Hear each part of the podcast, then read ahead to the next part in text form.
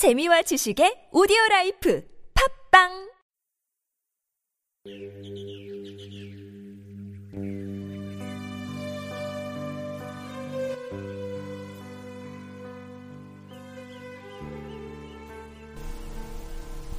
오늘의 말씀, 오늘의 본문 말씀은 요한복음 7장 10절에서 24절까지 말씀입니다. 요한복음 7장 10절에서 24절까지 말씀, 나의 가르침은 내 것이 아니요. 요한복음 7장 10절 말씀, 그 형제들이 맹절에 올라간 후 자기도 올라가시되 나타내지 않고 비밀이 하시니라. 맹절 중에 유대인들이 예수를 찾으면서 그가 어디 있느냐 하고 예수께 대하여 무리 중에서 수군거림이 많아 혹은 좋은 사람이라 하고 아니라 무리를 미혹한다 하나 그러나 유대인들을 두려워함으로 드러나게 그를 말하는 자가 없더라. 이미 맹절의 중간이 되어 예수께서 성전에 올라가사 가르치시니 유대인들이 기이 여겨 가로되 이 사람은 비우지 아니하였거늘 어떻게 그를 아느냐 하니 예수께서 대답하여 가라사대 내 교훈은 내 것이 아니요 나를 보내신 이의 것이니라. 사람이 하나님의 뜻을 행하려 하면 이 교훈이 하나님께로서 왔는지 내가 스스로 말하는지 알리라. 스스로 말하는 자는 자기 영광만 구하되 보내신 이의 영광을 구하는 자는 참되니 그 속에 뿌리가 없느니라. 모세가 너희에게 율법을 주지 않았느냐? 너희 중에 율법을 지키는 자가 없도다. 너희가 어찌하여 나를 죽이라 하느냐? 우리가 대답하되 당신은 귀신이 들렸도다. 누가 당신을 죽이라 하나이까? 예수께서 대답하여 가라사대 내가 한 가지 일을 행하매 너희가 다 이를 인하여 괴히 여기는도다. 모세가 너희에게 할례를 주었으니 그러나 할례는 모세에게서 난 것이 아니요 조상들에게서 난 것이라. 그러므로 너희가 안식일에도 사람에게 할례를 주느니라. 모세의 율법을 폐하지 아니하려고 안식일에도 할례를 받는 일이 있거든.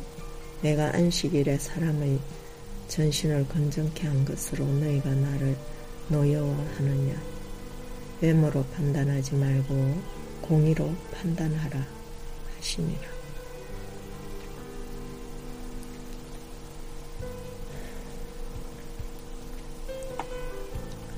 예수님은 하나님께로서 왔고 예수님의 가르침은 바로 하나님의 가르침입니다. 그러므로 예수님을 알려면 하나님의 가르침을 받아야 합니다. 성령의 도움 없이는 아무도 온전히 진리를 깨닫지 못합니다. 진리를 깨닫게 하시는 이는 성령 하나님이십니다. 예수님은 인간을 위한 하나님의 뜻이기에 우리는 예수를 믿습니다. 믿음은 이해의 존재 조건이며 이해하면 사랑하게 됩니다. 믿음이 없이는 하나님을 기쁘시게 할 수 없습니다. 인간의 진정한 목표는 하나님을 영화롭게 하며 영원히 그분을 즐거워하는 것입니다. 예수님의 가르침에서 모든 사람이 느끼는 권위는 인간의 지식의 한계성을 초월하여 존재하는 것입니다. 그는 하나님에 대하여 간접적인 정보나 논의하는 말을 하지 않고 하나님의 뜻으로 사람들에게 직접적이고 권한적으로 이야기합니다. 예수를 죽이려는 업무로 인해 예수님은 은밀히 예루살렘에 들어가셨습니다. 아직 그분의 메시아 되심을 나타낼 십자가의 때가 아니기 때문입니다. 예수의 적들이 예수를 찾고 있었으며 예수에 대한 반대가 점점 심해져 갔습니다. 그들은 강야에서 자기 조상들처럼 수근거렸습니다. 맹절의 중간이 되었어야 나타나 성전에서 가르치기 시작하셨습니다. 이때 무리와 함께 그 말씀을 듣던 종교 지도자들이 놀랍게 그를 여겼습니다. 예수님의 가르침이 깊고 통찰력이 있었기 때문입니다. 그러나 그분은 그 어느 랍비의 문화생도 아니었습니다. 그들은 어떻게 이런 일이 있는가 의아해할 뿐이었습니다. 이에 대하여 예수님은 내 가르침은 내 것이 아니요 나를 보내신 이의 것이라 하시고 하나님의 뜻을 행하려고 하는 자는 내 말이 하나님께로 왔는지 스스로 말하는지 알 수 있으리라 하셨습니다. 하나님의 가르침을 받으며 동행하는 자는 하나님의 말씀을 알아들으며 진리를 분별하게 됨을 말하는 것입니다. 예수님은 소위 그들이 원하는 세상적인 전통과 족보를 갖지 않았습니다. 그리하여 예수님의 깊은 영적 통찰력에 놀라면서도 받아들이지 않았습니다. 예수님의 가르침은 그를 보내신 하나님의 것입니다. 인간의 지식으로 스스로 말하는 자는 자신의 영광을 구합니다. 그들은 선전하기 위해 세상적인 전통과 족보의 타이틀을 둘렀습니다. 그러나 인간의 지식과 가르침의 한계는 단지 진리의 틀을 제공할 뿐입니다. 진리를 깨닫게 하시고 풍성히 채우시는 이는 성령 하나님이십니다. 오늘날 교회의 건물은 많으나 생명의 교회가 드문 것은 생명 없는 율법의 틀 안에서 지식으로 스스로 가르치며 자기의 영광을 구하는 자들이 많기 때문입니다. 우리는 지식으로 자기 생각과 사상을 말하는 것이 아니라 오직 성령께서 깨우치고 주신 것을 가르치고 말해야 하며 보내신 이의 것을 전하고 그의 영광을 구해야 합니다. 청중은 모세의 율법을 자랑하고 있, 었습니다 그들은 외모로 판단하고 있었습니다. 그들의 무지 가운데 그들은 실수했습니다. 그들의 문제는 성경을 오로지 피상적으로 이해한다는 것이었습니다. 그들은 사소한 것을 중요시하고 실제로 중요한 많은 내용들을 놓치고 있었습니다. 예수님은 그들의 이런 자기 만족적 종교를 외식적이라 공격하였습니다. 그들은 자기들이 율법의 수행자들이라 생각하고 있었으나 그들의 마음은 악으로 가득 차 있었습니다.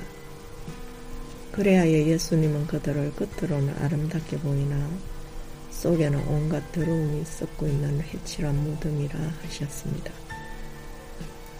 예수님은 외식하는 그들에게 외모로 판단하지 말고 공의로 판단하라고 하셨습니다. 그러나 그들의 미움은 예수를 죽이기로 작정하고 이미 계획하고 있었습니다. 그분의 빛이 그들의 어둠을 비추고 질책하자 그들은 회개하지 않고 도리어 귀신 들렸다며 그분을 모욕했습니다. 예수님은 악을 행하는 자마다 빛을 미워한다고 하셨습니다. 예수님은 자기의 영광을 구하지 않았습니다.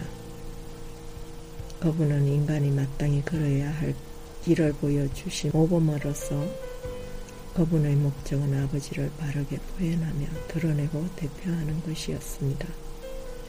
그분은 불의함이 없이 참되신 분입니다. 오늘 이 본문의 정원과 함께 묵상하신 말씀은 요한복음 3장 19절에서 21절 말씀, 요한복음 3장 19절에서 21절 말씀, 함께 묵상하시기 바랍니다. 기도하시겠습니다. 주님, 우리를 영적 무지로부터 구하여 주시옵소서. 유대인들이 영적 무지로 인하여 삐치시고 질리신 당신을 볼 수 없었고 당신을 거절하며 십자가에 못 박았습니다. 오늘날도 많은 기독교인들이 여전히 율법의 너울을 쓴 채 강론하고 가르치며 들으며 진리 안에 빛나는 당신의 생명을 보지 못하고 율법적인 종교 생활을 하며 진리를 거절하며 못 박는 행위를 계속합니다. 당신의 긍휼과 은혜로 눈을 가리는 수건을 벗기시어 진리와 생명의 당신을 온전히 볼 수 있게 하시옵소서.